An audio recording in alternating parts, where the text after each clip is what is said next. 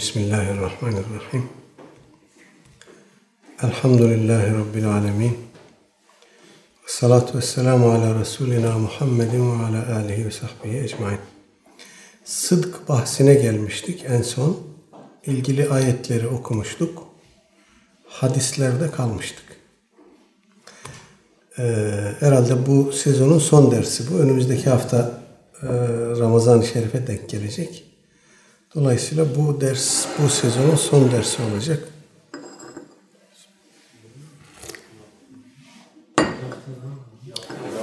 Ramazan'a denk geliyor sanki. Bakayım ben ama. Ondan sonraki hafta. A doğru tamam tamam doğru bir haftamız daha var. Eyvallah.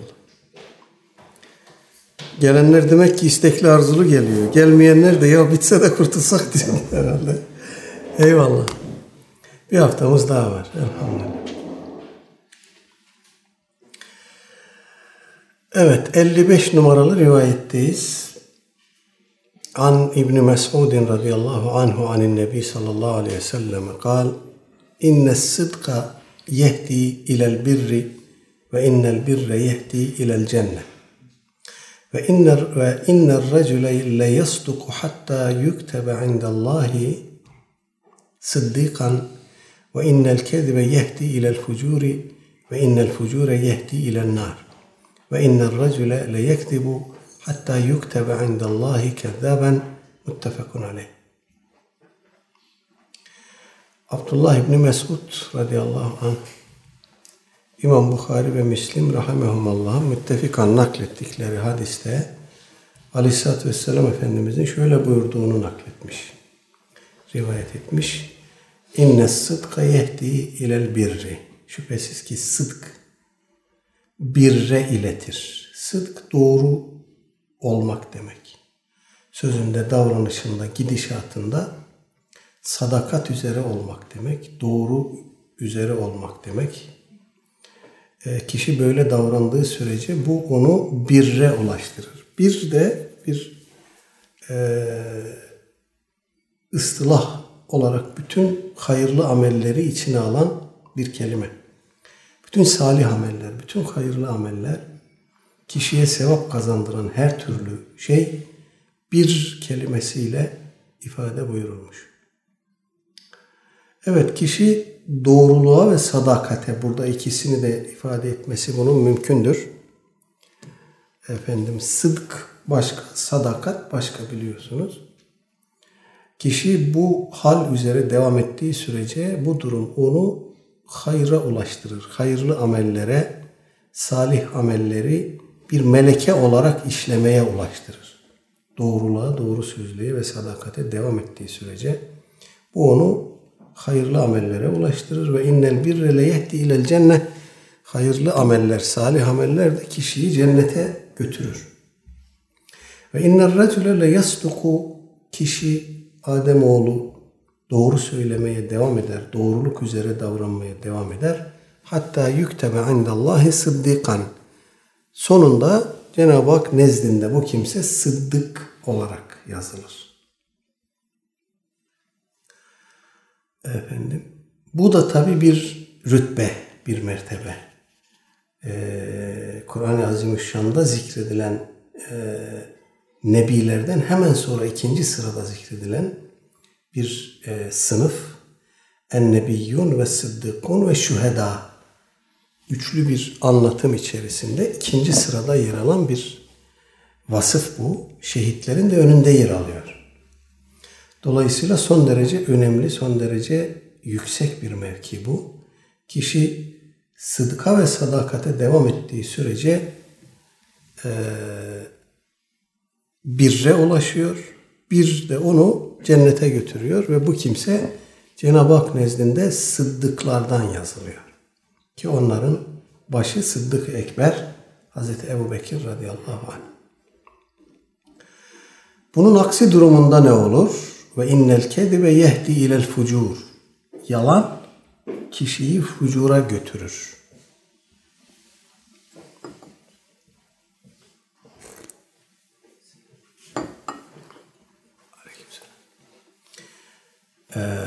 Fıska ve fücura götürür.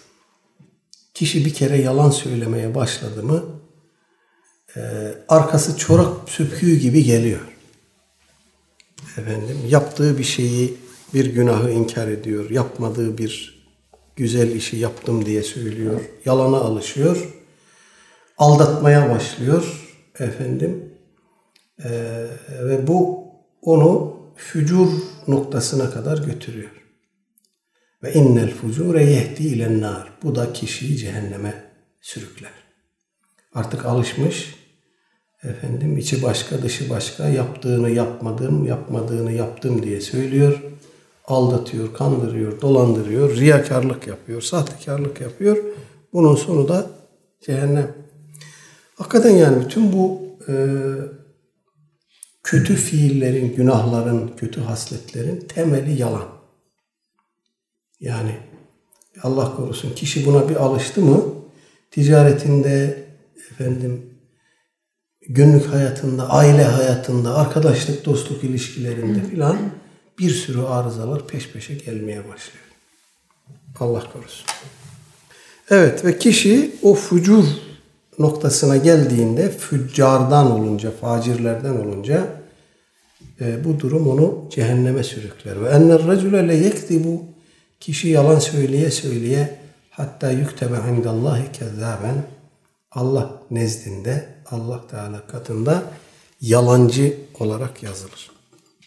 An Ebi Muhammedin el-Hasan ibn Ali ibn Ebi Talib radıyallahu anhuma kal Hafiztu min Resulillah sallallahu aleyhi ve sellem. Da' ma yuribuke ila ma la yuribuk. Fe inne sıdkı tuma'ninetun vel kezibe ribetun ravahu tirmidi.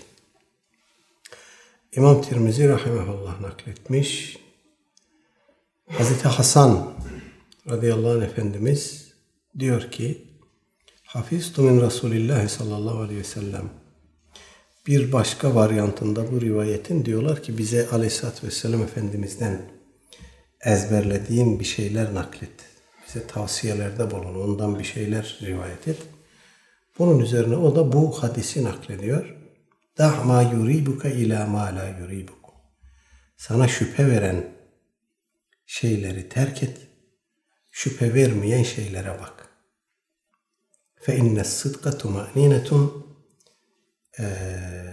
doğruluk, sadakat, efendim tuma'ninedir, itminandır, kalp sekinetidir, kalp huzurudur. Vel kezibe ribetun yalan ise şüphedir.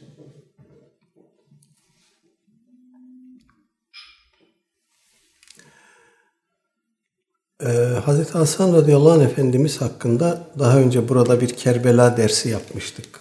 Orada bir miktar bahsetmiştik. Ee, hicretin üçüncü senesi dünyaya gelmiş. Efendim. Ee, 50 senesinde, hicretin 50 senesinde Hz. Muaviye'ye e, hilafeti devrettikten sonra bir hanımı tarafından e, zehirlenerek şehit edilmiş. Aleyhisselatü Vesselam Efendimiz den 13 tane bizim kaynaklarımızda 13 tane rivayeti var. Şeyi kaynaklarda bundan çok çok daha fazla. Efendim. Onlardan birisi de bu. E, bu rivayet e, ulemanın İslam'ın temellerindendir dediği beş tane rivayetten birisi ne çok benziyor. O el halalu beyinun vel haramu beyinun ve ma beynehuma müşebbehatun ev müştebihatun. Haram bellidir, helal bellidir. Bunların arasındakiler e, şüpheli şeylerdir diye. İleride bu rivayet e, gelecek. Onu orada inşallah detaylı olarak göreceğiz. Efendim, İslam'ın asıllarından biridir. Ulema demiş ki biz hiç hadis bilmesek, Aleyhisselatü Vesselam Efendimizin sünnetinden haberdar olmasak, e, İslam'ın naslarına dair, kaidelerine dair hiçbir şey bilmesek, bu beş rivayet bizi Allah Teala'yı razı edecek bir Müslümanlık kıvamına ulaştırabilir. Onlardan birisi işte bu şüpheli şeyleri bırakıp e, şüphe vermeyen şeylere sarılmak, onlarla amel etmek, hayatımızdan şüpheli şeyleri def etmek. Bir diğeri ki en başta bunu zikretmişler. Niyet hadisi diye bildiğimiz ve bu kitabın da başında okuduğumuz innemel amalu bin niyat.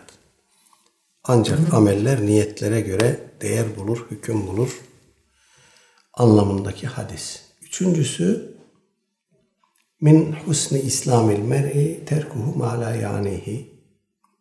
Kendisini ilgilendirmeyen veya altından kalkamayacağı şeyleri terk etmek kişinin Müslümanlığının güzelliğindendir. Bir başkası la darara ve la dırara fil İslam. İslam'da başkasına zarar vermek yoktur. Başkasının verdiği zarara zararla mukabele etmek yoktur. Yani zarar veren taraf da olmayacağız.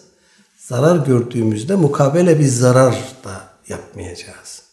Adalete işi sevk edeceğiz, havale edeceğiz. Adalet çözecek bu işi. Efendim ve nihayet beşinci hadis unsur ehake zalimen ev mazlumen zalim olsun, mazlum olsun kardeşine yardım et. Kardeşinin yardımında bulun.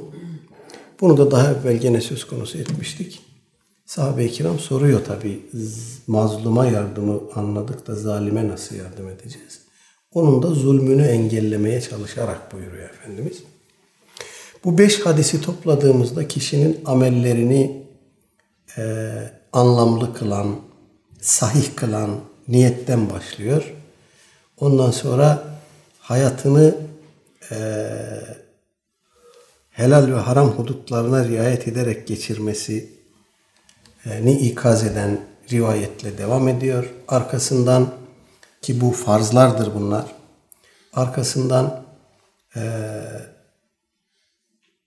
kendisini ilgilendirmeyen veya altından kalkamayacağı, beceremeyeceği işlere atılmamasını tavsiye eden ki bu bir başkasına zarardır, ammeye zarardır, emanete riayetsizliktir. Efendim. Ee, diğeri la darara ve la darar birbirimizle münasebetlerimizi e, hukuka bağlıyor, hukuki bir zemine oturtuyor, hükme bağlıyor. Öbürü de e, emri maruf nehi münker çerçevesinde gene kamusal hayatı ilgilendiren ümmetin birbiriyle münasebetlerini tanzim eden bir rivayet olarak hayatımızdaki yerini alıyor. Burada da Hazreti Hasan Efendimiz Aleyhisselatü Vesselam Efendimiz'den bu önemli şeyi tavsiye istenince bunu söylemiş. Son derece önemli, temel bir şey. Yani müstakim bir Müslümanlık yaşamak mı istiyorsun? Sana şüphe veren şeyleri bırak. Sağlam şeylere sarıl. Bu helaldir, bu haramdır, bunu yapmalıyım, yapabilirim, yaparım, bunu yapmamalıyım ee, çok sorulur bize hani işte faizli krediyle şu olur mu bu olur mu hafta sonu Avrupa'daydım orada da gene gündeme geldi. İşte e, artık orada kalmaya karar vermiş kardeşlerimiz bankalardan kredi çekerek e, ev alıyorlar, araba alıyorlar faizli kredi.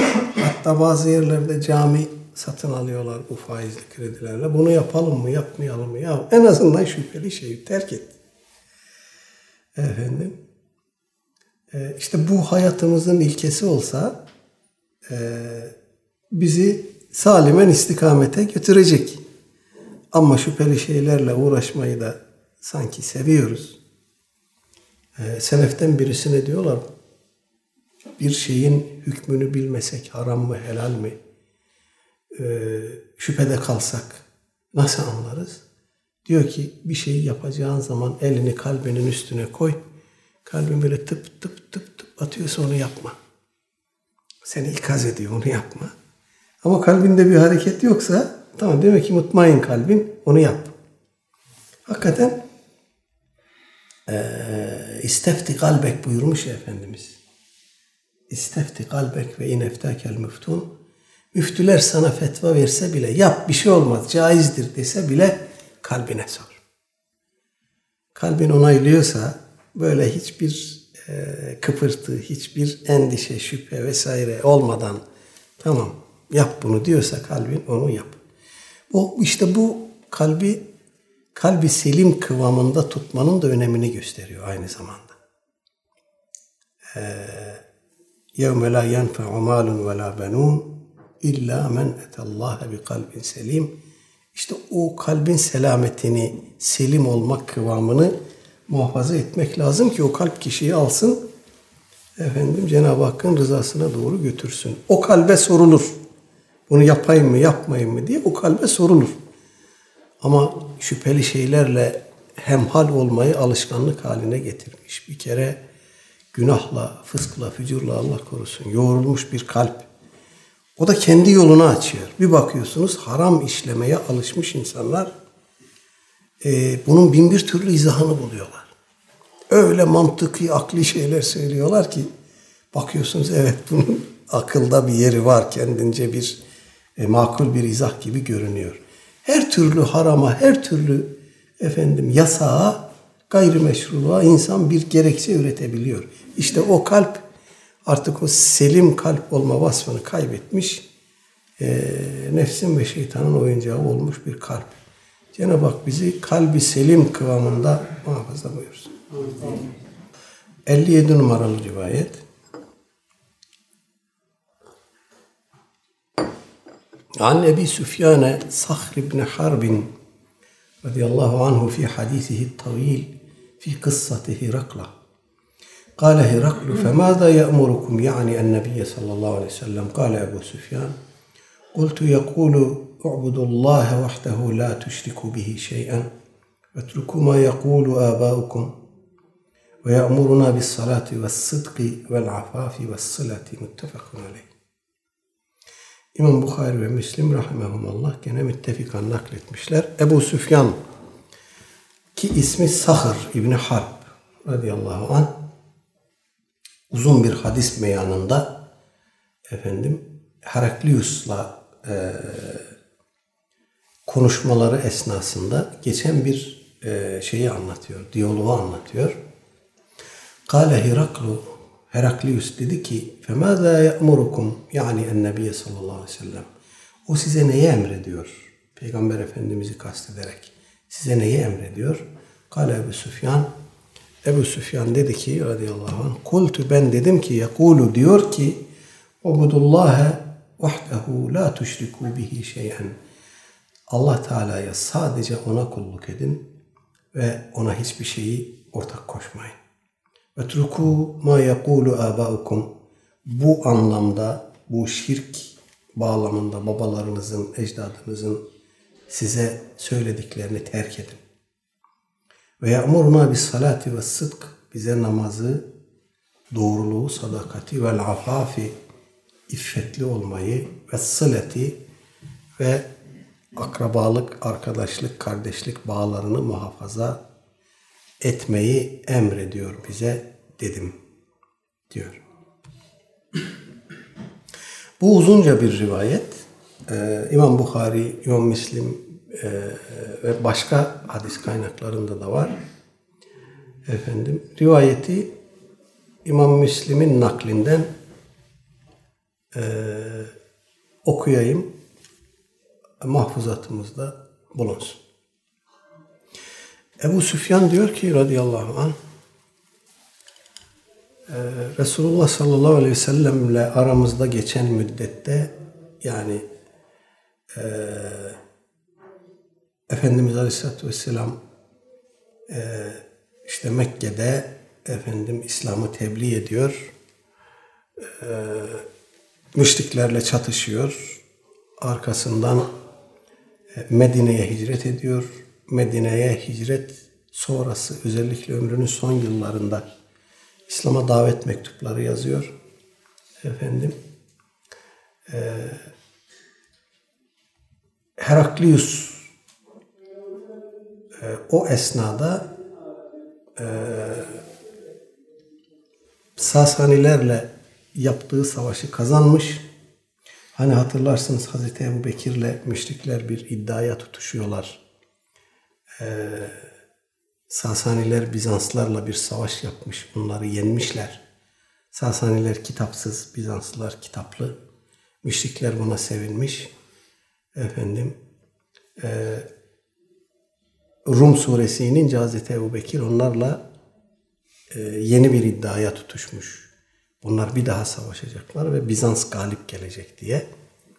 Sonra e, hatta Efendimiz işte süreyi uzat iddia için ortaya koyduğunuz iddia şeyini e, malını da artır buyurmuş. İşte o e, 628, 629 veya bazı araştırmacılara göre 631 senesinde bu savaş vuku bulmuş. Heraklius Sasanileri kesin bir yenilgiye uğratmış. Sasanilerin Şam bölgesinde e, ki işgal ettikleri merkezi e, yerleri tekrar geri almışlar. O arada bir haç e, sembolik kıymeti olan bir haçı da tekrar yerine dikmek üzere Heraklius bizzat o bölgeye kendisi gitmiş. Ee, orada Efendimiz Aleyhisselatü Vesselam'ın mektubu ulaşmış kendisine.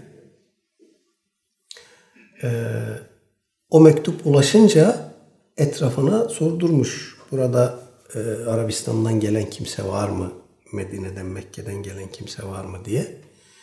Ebu Süfyan da bir ticaret kervanı ile orada bulunuyormuş. Ticaret vesilesiyle orada bulunuyormuş. Onları aramış bulmuşlar. Onları huzuruna davet etmiş. Mektup üzerine Efendimiz hakkında sorular soruyor. Efendim şöyle anlatıyor. Ben Şam'dayken Resulullah sallallahu aleyhi ve sellem'den Heraklius'e yani Roma İmparatorluğu'na bir mektup getiriverdiler. Mektubu Dihyetül Kelbi getirmişti. Onu Busra emirine verdi. Busra emiri de Heraklius'e verdi. Efendim Heraklius kendisinin peygamber olduğunu söyleyen bu adamın kavminden burada kimse var mı diye sordu.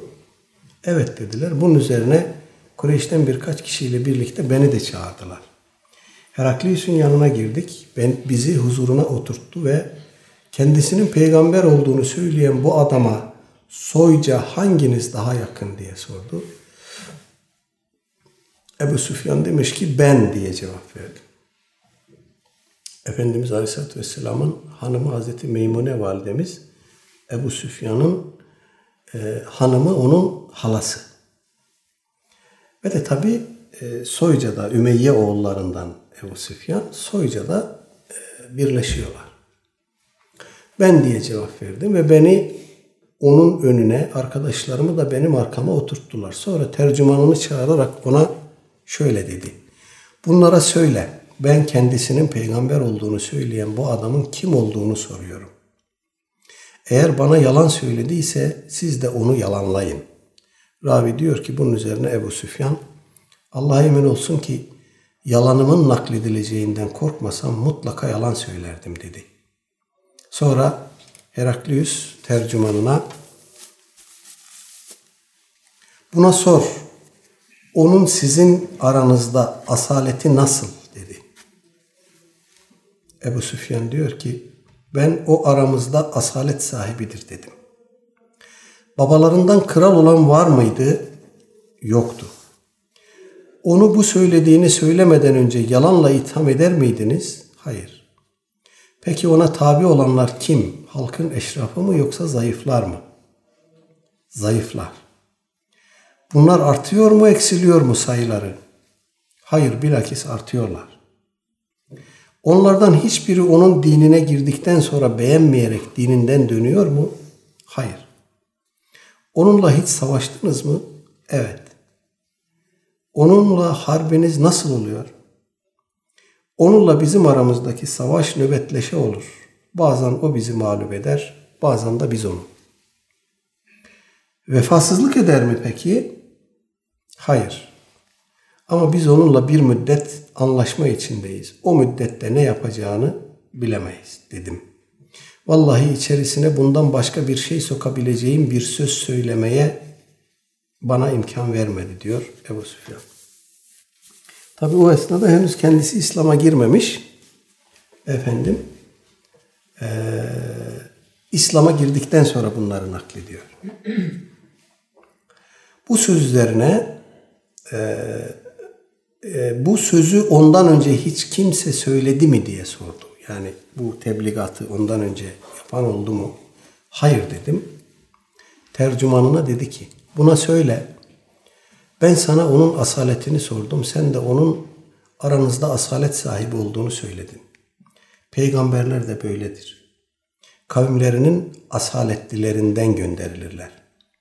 Babalarının içerisinde kral olan var mı dedim. Hayır diye cevap verdin. Şimdi ben de derim ki babalarından kral olan bulunsaydı babalarının saltanatını arayan bir adam derdim. Sana onun tabilerini sordum. Kavminin zayıfları mı eşrafı mı dedim. Zayıfları dedim. Peygamberlerin tabileri de bunlardır. Sana onun bu söylediğini söylemezden önce yalanla itham eder miydiniz diye sordum. Hayır diye cevap verdin. Gerçekten anladım ki bu zat insanlara yalan söylemeyi bırakıp da giderek Allah'a karşı yalan uyduracak değildir. Sana onlardan hiçbiri onun dinine girdikten sonra beğenmeyerek dininden dönüyor mu diye sordum. Hayır diye cevap verdim. İşte kalplerin hoşnutluğu ile karşıladığı, hoşnutlukla karşıladığı zaman iman da böyledir. Sana onun tabileri artıyor mu, eksiliyor mu diye sordum. Arttıklarını söyledim. İşte iman da tamam oluncaya kadar böyledir. Sana onunla hiç harp ettiniz mi diye sordum. Onunla harp ettiğinizi, aranızda geçen harplerin nöbetleşe olduğunu, kimi zaman onun sizi mağlup ettiğini, kimi zaman da sizin onu mağlup ettiğinizi söyledim. Peygamberler de böyledir. Evvela iptila edilirler, imtihan edilirler. Sonra akıbet onların olur. Sana vefasızlık eder mi diye sordum. Vefasızlık etmediğini söyledin. Peygamberler de böyledir. Vefasızlık etmezler. Sana bu sözü ondan önce hiç kimse söyledi mi diye sordum. Hayır diye cevap verdin. Şimdi ben derim ki eğer bu sözü ondan önce biri söylemiş olsaydı ben kendinden önce söylenmiş bir söze uyan bir adam olduğunu söylerdim. Ebu Süfyan diyor ki bundan sonra size neyi emrediyor diye sordu bu hadisimizde geçen kısım. Ben bize namazı, zekatı, akrabaya yardımı ve iffeti emrediyor dedim. Eğer onun hakkında söylediklerin doğruysa o hakikaten peygamberdir. Onun çıkacağını biliyordum ama sizden olacağını zannetmezdim. Ona kavuşacağımı bilsem mutlaka onunla görüşmek isterdim. Yanında olsam ayaklarını yıkardım. Onun mülkü behemahal ayaklarımın altındaki yere erişecektir. Dedi. Sonra Resulullah sallallahu aleyhi ve sellemin mektubunu istedi. Onu okudu. Bir de baktı ki mektupta şunlar var. Rahman ve Rahim olan Allah'ın adıyla. Allah'ın Resulü Muhammed'den Romalıların büyüğü Heraklius'e. Doğru yola tabi olana selam olsun. Bundan sonra bilmiş ol ki ben seni İslam davetiyle davet ediyorum. Müslüman ol, selamet bul. Müslüman ol da Allah senin ecrini iki defa versin. Şayet yüz çevirirsen ırgatların, çiftçilerin vebali de muhakkak senin üzerine olur. Ey kitap ehli, sizinle aramızda dost doğru bir kelimeye gelin. Allah'tan başka hiçbir şeye tapmayalım, ona hiçbir şeyi ortak koşmayalım. Allah'ı bırakıp da birbirimizi Rab ittikaz etmeyelim. Eğer yüz çevirirlerse şahit olun ki biz Müslümanlarız deyiverin. Burası Ali İmran suresinin den bir ayet. Mektubu okumayı bitirince yanında sesler yükseldi ve gürültü çoğaldı. Bizim için de emir verdi ve dışarı çıkarıldık.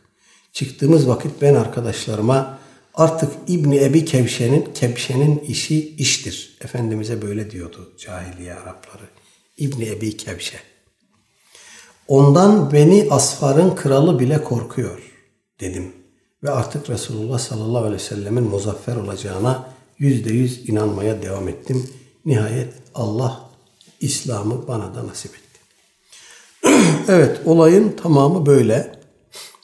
Ee, bu Heraklius'la e, Aleyhisselatü Vesselam Efendimiz zamanında, Hazreti Ebu Bekir zamanında, Hazreti Ömer zamanında bir hayli alverler olmuş.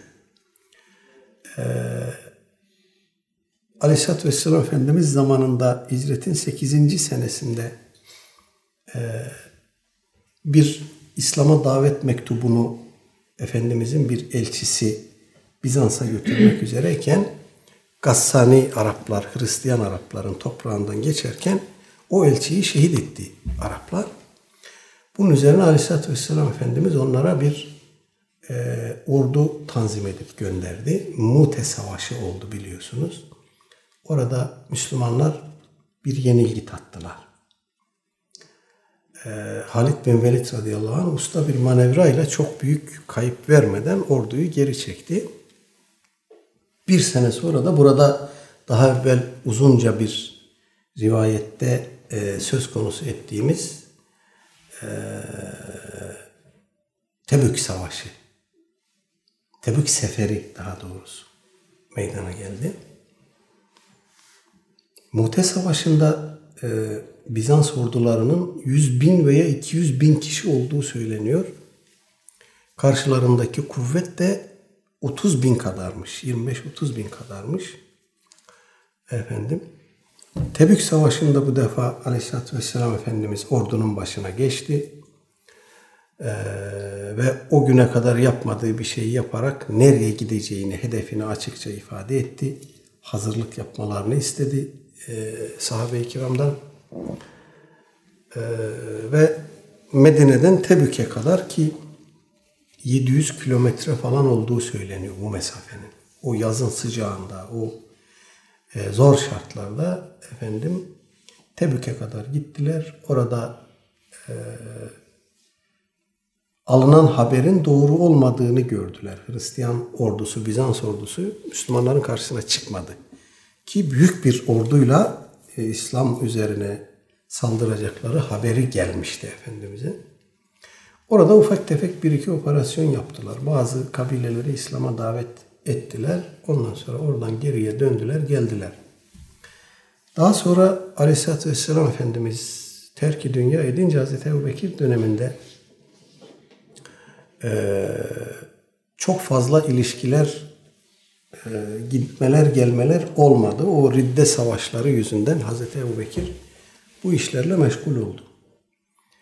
Efendim Hazreti Ömer döneminde e, bu ilişkiler kah gerildi, kah efendim yumuşadı. Hatta e, Hazreti Ömer'in hanımının Bizans İmparatoru Heraklius'un hanımına bir takım hediyeler gönderdiğini, Bizans'tan gelen bir e, posta katarıyla efendim onun da ona mukabeleten bazı hediyeler gönderdiğini kaynaklar yazıyor. Hatta e, Hazreti Ömer Bizans İmparatoriçesine gönderilen hediyelerin parasını kendisi cebinden Beytülmal'e koymuş. Efendim e, bir özel hediyeleşme gibi bunu kabul etmiş demek ki. Karşı taraftan gelen hediyeleri de Beytülmal'e koymuş. Yani hanımına da vermemiş, kendisi de almamış.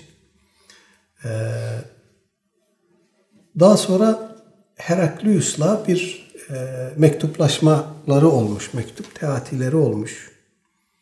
Hazreti Ömer'in bir takım talepleri olmuş ondan böyle biraz da gözdağı veren bir muhtevada bir mektup yazmış. Heraklius o mektuba olumlu cevap vermiş. Hazreti Ömer'in taleplerini karşılamış. Muhtemeldir ki Hazreti Ömer'in hilafetinin son yıllarında veya Hazreti Osman döneminde Heraklius de dünya değiştirmiş. Müslüman olmayı düşündüğünü zikrediyor bazı kaynaklar. E, buradaki ifadelerinden de o anlaşılıyor. Efendimizin tebligatına, mektubuna çok soğuk değil, çok sıcak. Fakat etrafındaki devlet adamları, bürokratlar ve din adamları Heraklius'taki bu niyeti sezince çok şiddetli bir tepki gösteriyorlar. O da işte e, tacının, tahtının tehlikeye düşmesini göze alamıyor ve bu şeyden vazgeçiyor. Hazreti Ömer'le mektuplaşmalarında filan da gene böyle son derece olumlu mesajlar görüyoruz. Ancak tabi bu bir nasip meselesi. Ee, Aleyhisselatü Vesselam Efendimizin hak peygamber olduğunu bilmek yetmiyor. Tasdik etmek lazım. Ve de bunu ikrar etmek lazım ki Allah nezdinde de kul nezdinde de geçerli bir iman olabilsin. Ebu Süfyan bildiğiniz gibi e, Mekke döneminde ve Medine döneminin e, çoğunda Aleyhisselatü Vesselam Efendimiz'e karşı çok şiddetli bir muhalefet, çok şiddetli bir düşmanlık gösterdi, gösterenlerdendi. E, Mekke fethedildikten sonra Müslüman oldu. Aleyhisselatü Vesselam Efendimiz ona da müellefe-i kulüp kaleminden epeyce bir tahsisatlar yaptı. Daha sonra e, oğlu Yezid e, ve Muaviye efendim Müslüman oldular. Onlar da İslam'a girdiler. Efendim e, hatta gene Müslim'de geçen bir rivayete göre elini Efendimizin eline koydu, elini tuttu. Ona bir takım şartlar koştu. İşte kızımla evleneceksin. Oğlum Muaviye'yi e, vahiy katibi yapacaksın gibi bazı şartlar koştu. Ve bir de ben şimdiye kadar çok günah işledim. Bunlar ne olacak filan deyince Aleyhisselatü Vesselam Efendimiz İslam öncesini siler buyurarak orada da gene umumi bir kaideyi ifade buyurmuş oldu. Ee, sahabi olma vasfına ulaştı Ebu Süfyan radıyallahu anh. Onun için adını taraddi cümlesiyle, tardiye cümlesiyle anıyoruz. Efendim e, hicretin 31. yılında çok ileri bir yaşta, 90'lı yaşlarda vefat etti. Efendim Allah Teala ondan da diğer sahabe-i kiramdan da razı olsun.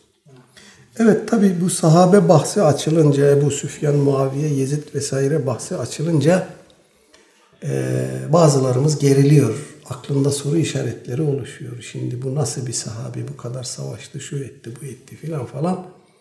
Sahabenin de kendi arasında e, bir hiyerarşi bulunduğunu daha evvel söylemiştik. Evet sahabidir ama tulekadandır. Yani Aleyhisselatü Vesselam Efendimiz e, Mekke'yi fethedince e, Mekke halkı dediler ki bize ne yapacaksın şimdi?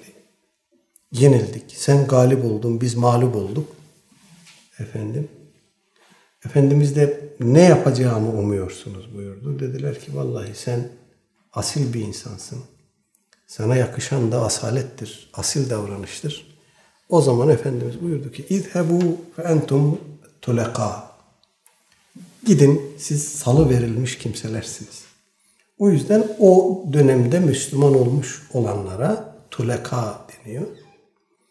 Sahabenin en e, aşağı mertebesinde, sahabi hiyerarşisi içerisinde en aşağı mertebesinde yer alıyorlar. Mamafi sahabidirler. Elbette Hazreti Ali ile Hazreti Ebu Bekir ile Hazreti Ömer ile aynı seviyede değiller.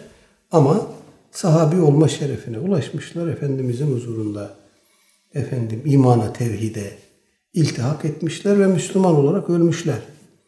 Ee, şu iki şeyi birbirine karıştırıyoruz bazen. Sahabi olmak demek, masum olmak demek değil. Günah işlememek demek değil, hata yapmamak demek değil. Ee, sahabiler günah da işler, hata da yapar, masum değildir. Ee, bizim onlara olan hürmetimiz Kur'an ve sünnet naslarında ümmetin diğer kesimlerinden, diğer tabakalarından ayrı bir e, bağlamda zikredilmiş olmaları, onlara ayrı bir meziyet atfedilmiş olmasındandır. Sahabilik ve sohbet meziyetinden dolayıdır. Yoksa aralarında cereyan etmiş hadiseler bugün bile andığımızda içimizi sızlatan, bizi efendim e, içimizi burkan hadiseler yaşanmıştır. Cemel, Sıffin ve diğerleri. Dolayısıyla sahabe günahsızdır demiyoruz. Ama e, onları anarken de e, asker arkadaşımızı anar gibi anmamaya da dikkat ediyoruz. E, bu rivayet üzerinde, muhteva üzerinde dururken e, bir iki noktaya dikkatimizi e, bir iki nokta dikkatimizi çekiyor. Bunlardan birincisi e, Hristiyan diye anılan kitle içerisinde haktan ve hakikatten haberdar olanlar var. E, demek ki o döneme kadar e, İsa Aleyhisselam'ın mesajı bütünüyle tahrif olmuş değil. E, o mesajın en azından ana hatlarını muhafaza eden bir damar varlığını e, sürdüre gelmiş. İşte Necaşi örneği de bunu çok net biçimde bize gösteriyor. Efendim e, Heraklius'un da o damardan olduğu anlaşılıyor. e, peygamberlerin vasıflarını biliyor. İsa Aleyhisselam'ın peygamber olduğuna inanıyor. Dikkat ederseniz İsa Aleyhisselam hakkında bir uluhiyet iddiasında bulunmadı. Efendim Aleyhisselatü Vesselam Efendimizin geleceğini bekliyor. Bir peygamber daha gelecek. Bunu biliyor, buna inanıyor. Dolayısıyla Hristiyan kültür ve coğrafya içerisinde e, Leysü seva buyurduğu Cenab-ı Hakk'ın onların hepsi bir değildir diye ifade ettiği vaka o zaman da mevcutmuş. Bunu görebiliyoruz. Hocam bunu Buyurun. biraz daha açmanızı istirham edeceğim. Şimdi bugün ehli kitabın kestiği yenir. Ehli kitap kim?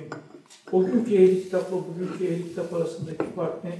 İşte tam da bu mevzuda bir evet. işaretleri var. Bunu bir aydınlatırsınız. Şimdi ehli kitap e, veya bunlar ehli kitapta bunu bu gibi inanan hala Hristiyanlar var veya Evet, var. evet.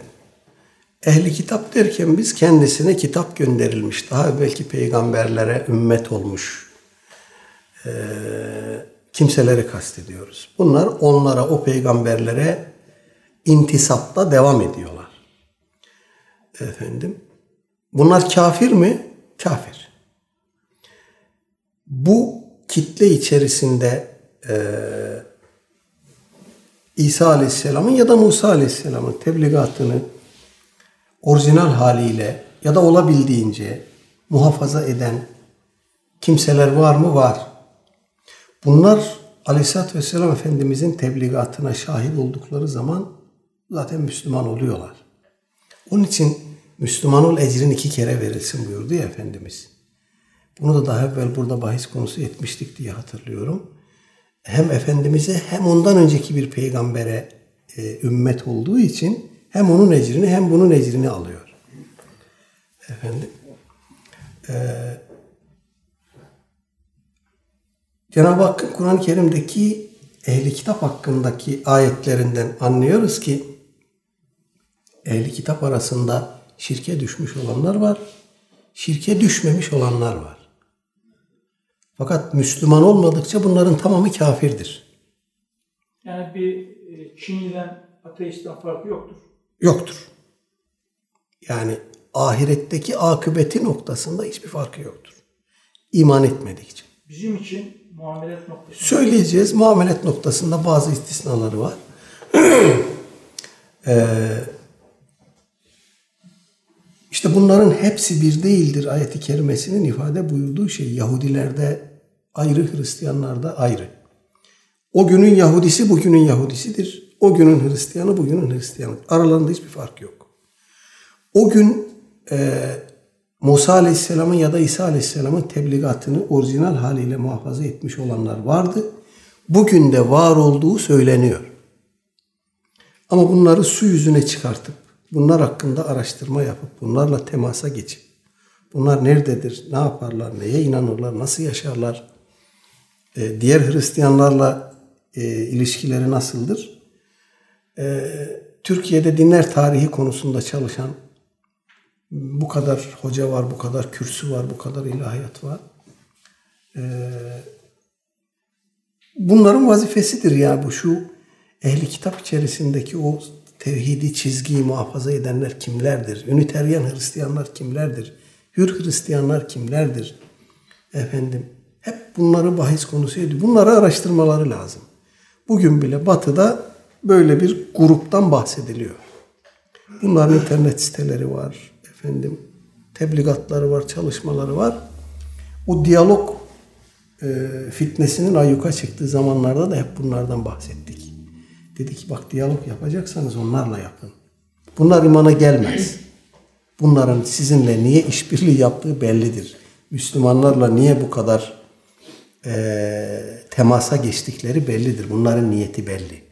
Çünkü Vatikan'ın deklarasyonu var açıkça. Diyor ki biz dinler arası diyaloğu misyonerliğin bir yöntemi olarak görüyoruz. Açıkça kilise bunu kilise belgelerinde ifade etti yani. Ta 65'ten bu yana. Dolayısıyla diyalog yapacaksanız bak bunlarla yapın. Bunlar İsa e, peygamberdir diyor. İsa ilah değildir diyor. Allah birdir diyor. Gidin onlarla yapın diyaloğu. Allah size bu imkanı vermiş. Milleti yoldan saptırmayın. Gidin diyalog yapacaksanız bunlarla yapın ki bir faydanız olsun. Yahudiler içerisinde de böyle bir grup olduğunu tarihin eski dönemlerinde okuyoruz kaynaklardan. Bugünkü Yahudiler içerisinde böyle bir grup var mıdır hala? Allah alem. Bu da gene dinler tarihçilerini bekleyen bakir bir alan. Efendim, hukukumuza gelince e, biz ehli kitap olan kimselerin yani kendi akidesine samimane inanan Yahudinin ve Hristiyanın Allah'tan başkasının adını anmamak şartıyla kestiklerini yeriz. Temizdir. Ama İsa adına diyerek vurmuşsa bıçağı o yenmez. İsrail'e gittiniz veya Almanya'ya gittiniz. Ee, nereden bileceksiniz? Ee, Almanya'ya gittiniz orada Hristiyan kalmadı neredeyse. Yani devletin resmi İsrail diyelim hocam. ha İsrail'e gittiniz. Oradakilerin ne kimin adına bunu kestiğini bilmenizde fayda var yoksa yiyemezsiniz. Bilmemiz lazım. Yani bunlar Musa adına mı diye kesiyor? Yoksa ne Yahuva, Yahuda adına mı kesiyor? Yahova adına mı kesiyor? Kim ne diyor? Bunu bilmek lazım. Bilmeden bu helaldir demek doğru değil. Yani ehli kitabın kestiğinin yenmesinin şartı budur. Üzerine kestiği şeyin üzerine onu keserken Allah Teala'dan başkasının adının anılmamış olduğunu bilmemiz lazım. İhtiyaten yememek lazım. Hele batıda bunlar Hristiyandır kestikleri yenir diye. Domuz karışıyor ama İsrail'de karışmıyor hocam. İsmi o tamam. O orada problem yok ama hani keserken ne diyor? Şoklama var, kan yiyor. Evet. Bir de öyle bir şey var tabii. O bizim burada da var maalesef. Yani kesim teknikleri, modern tekniklerle kesim o ayrı bir mesele. Ee, fakat genel olarak ben batıda yaşayan kardeşlerimize bunu tavsiye ediyorum ki bu insanların Hristiyanlığı da kalmadı artık. Bunların çoğu ateist oldu. Ya da kültürel Hristiyan. Bunlar gerçek anlamda itikaden Hristiyan sayılmaz. Şimdi bu bu e, virüs bize de bulaştı. İçimizden bazıları ben kültürel Müslümanım diyor mesela. Bu Müslüman sayılmaz. Bir kimse ben kültürel Müslümanım diyorsa biz onu itikaden Müslüman saymayız. O kimse e, La ilahe illallah Muhammedun Resulullah diyecek. Amentü ülkelerini ikrar edecek. Efendim zarurat-ı diniye dediğimiz şeyleri ikrar ve tasdik edecek ki insanlar nezdinde ona Müslüman muamelesi yapılsın. Kalbini Allah bilir. Efendim ben kültürel Müslümanım demek kişiyi Müslüman yapmaz. Allah nezdinde de kul nezdinde de. Hristiyanlar da öyle. Bugün ekseriyet itibariyle Noel kutluyorlar, şunu yapıyorlar, bunu yapıyorlar ama e, bunlar samimane Hristiyan mıdır? Kiliseye gidiyor mu? Vecibelerini yerine getiriyor mu? Artık biliyoruz ki hızla batıda kiliseler kapanıyor, satılıyor. Müslümanlar satın alıyor. Müslümanlara hibe ediyorlar bazı yerlerde. Artık bunların Hristiyanlığı kalmadı büyük ölçüde. Durum budur. Gece kulübü olan var hocam. Efendim? Gece kulübü olan kiliseler var. Enteresan tabii Hristiyanlık artık orada bir kültür unsuru olmuş. Yani e, bu da tüketim e, piyasasını efendim tahkim ettiği için yaşatılıyor muhtemelen. İşte Christmas'tı bilmem neydi vesaireydi. Buralarda hızla ekonomiye e, kan, can, para akıyor. Dolayısıyla onlar da onu yaşatıyorlar. Yoksa samimane e, manastıra kapanıp da efendim kendisini Tanrı'ya adamış bir Hristiyan var mıdır? E, hatta bunu Vatikan için, Katoliklik için bile söyleyebiliriz artık. Vatikan bir siyasi odak. Bir Hristiyanlık merkezi olmaktan ziyade e, çok büyük ölçekte bir paraya hükmeden, büyük ölçekte bir ekonomiye hükmeden, siyasetle efendim işli dışlı olan bir devlet. E, işte bu e, Hristiyanları da razı eder mi böyle bir Hristiyanlık bilmiyoruz tabii onların iç meselesi. Son bir hadis-i şerifimiz kaldı. Beş dakikamız var onu da okuyalım inşallah. 58 numaralı rivayet. An Ebi Thabit'in ve qile Ebi Sa'idin ve qile Ebil Velidi Sehl ibn Huneyf'in ve huve Bedriyyun radıyallahu anhu أن النبي صلى الله عليه وسلم قال من سأل الله تعالى الشهادة بصدق بلغه الله منازل الشهداء وإن مات على فراشه متفق عليه Sehl İbni Huneyf radıyallahu anh'tan geliyor rivayet gene müttefekun aleyh. Künyesi hakkındaki ihtilafı zikretmiş İmam Nevevi merhum. Ona Ebu Sabit de deniyormuş, Ebu Said de deniyormuş, Ebul Velid de deniyormuş. Radıyallahu anh. Ee, onun naklettiğine göre Aleyhisselatü Vesselam Efendimiz buyurmuş ki Men se'alallaha teala şehadete bi sıdkın her kim Allah Teala'dan sadakatle, canı gönülden şehadeti isterse, şehit olmayı isterse bellagahullahu menazile şühedai Allah onu şehitler e, menzillerine ulaştırır. Ve immate ala firâşihi isterse yatağında ölmüş olsun. Burada daha evvel şehitlerden, şehitlerin kısımlarından bahsetmiştik hatırlıyorum. Aleyhisselatü Vesselam Efendimizin burada kullandığı ifade hemen onu andırıyor zaten. Menazile şüheda buyurmuş. Menzile şüheda buyurmamış. Menazile şüheda buyurmuş. Menzile şüheda buyursaydı şehitlerin mevkiine, menziline diyecektik. Ama menzillerine buyurmuş. Demek ki şehitler de kendi aralarında kademe kademe yatağında ölen kişiyle cephede ölen kişi aynı mevkide şehadet e, mertebesinin aynı katmanında yer almasa gerektir. Çünkü e, şehitlerle ilgili bu kadar ayet, bu kadar hadis o bizatihi şehitliğin asli anlamının cephede, mukatelede olduğunu söylüyor. Daha sonra e, burada zannediyorum 7-8 kalem saymıştık. Kimler şehit hükmündedir diye. Ee, malını, mülkünü muhafaza esnasında öldürülen şehittir. Namusunu müdafaa için öldürülen şehittir. Ee, suda boğulan şehittir. Yangında ölen şehittir. Çok, o rivayet çok zayıf. Ama öyle bir şey de gelmiş yani. Zayıf bir rivayet. Uydurma diyemiyoruz. Ee, doğum yaparken hayatını kaybeden anne şehittir. Karın ağrısından ölen şehittir. Bunun gibi Aleyhisselatü Vesselam Efendimiz'den kimlerin şehit olduğuna dair birçok rivayet gelmiş. Bunun üzerine müstakil telifatı olan alimlerimiz de olmuş. Evet, bu rivayet ile burada bırakalım. Ee, ben de buraya bir işaret koyayım.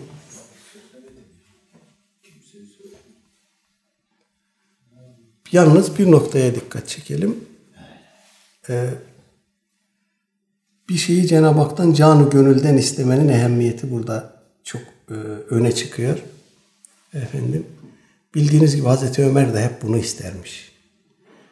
Ee, bir taraftan Medine'den ayrılmayayım, Medine dışında bir yerde ölmeyeyim, bir taraftan da şehit olarak öleyim diye e, arzu edermiş. Niyazda, duada bulunurmuş. Cenab-ı Hak her ikisini de ona nasip etmiş. Evet. Radıyallahu anh. Evet. Demek ki Cenab-ı Hak'tan sadakatle, hulusi kalb ile eskilerin tabiriyle, hulusi kalb ile canı gönülden bir şey istediğimizde Allah Teala onu bir şekilde bize veriyor. Yeter ki canı gönülden isteyelim. Peki. Ve sallallahu ala seyyidina Muhammedin ve ala alihi ve sahbihi ecmain. Elhamdülillahi Rabbil alemin. El Fatiha.